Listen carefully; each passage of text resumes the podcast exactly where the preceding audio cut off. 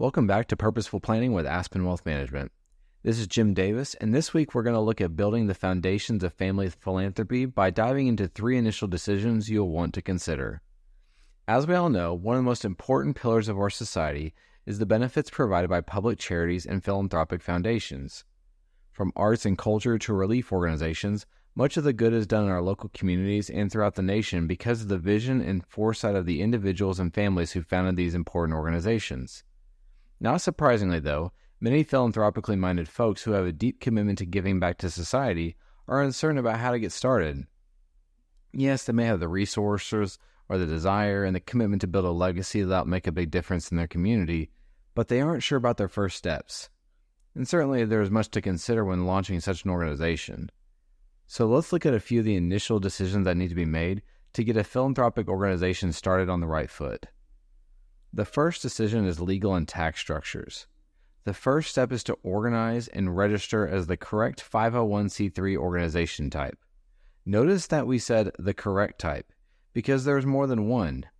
Should your organization be a true private foundation or a public charity? Organizations primarily funded through the gifts of a particular individual, enterprise, or family will often serve the founder's vision better if organized as a private foundation. A good example of this is the Bill and Melinda Gates Foundation, which is funded almost entirely by a particular group of individuals and a corporation with which they are associated. Public charities, such as the Make-A-Wish Foundation, on the other hand, are mostly funded by public gifts that can come from almost anyone and anywhere. The source of funding and the means of fundraising for your foundation is pretty important in terms of registration and legal structures. A public charity must be typically registered in every state where donations are solicited. Additionally, public charities usually spend a lot of time and effort on fundraising, partly because they depend on a large quantity of smaller gifts, as opposed to private foundations, which usually receive large sums of funds on lesser or fewer occasions. Now let's look at the second decision, finding your fit. It's important to note that other factors for initial consideration go beyond financial and legal requirements. You need to think carefully about what exactly your goals are. These vital parameters include attention in matters such as need. Many founders of philanthropic organizations may spend months or more performing a detailed analysis for their intended area of impact, which may include a survey of other organizations that have similar missions or objectives. And if someone else is already doing a good job of what you're interested in, supporting their efforts might make more sense rather than reinventing the wheel. Another parameter is purpose. A concise, carefully worded mission statement will help you crystallize your goals and methods, including your granting guidelines and target sectors. You'll also need a business plan. Even though we are talking about nonprofit enterprises, charitable organizations need detailed operating plans and procedures to function efficiently. And finally, governance. Aim to recruit the most qualified people you can find, preferably those who share a passion for your desired objectives, to serve on your board of directors. The final decision we will cover is how to prepare the next generation.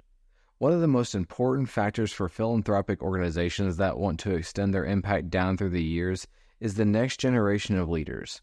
These founders should focus their attention on educating the next generation of family leaders to ensure their commitment to the dreams and goals of the founders. This shouldn't be put off until the kids are older. It should be baked into the very beginning of the organization.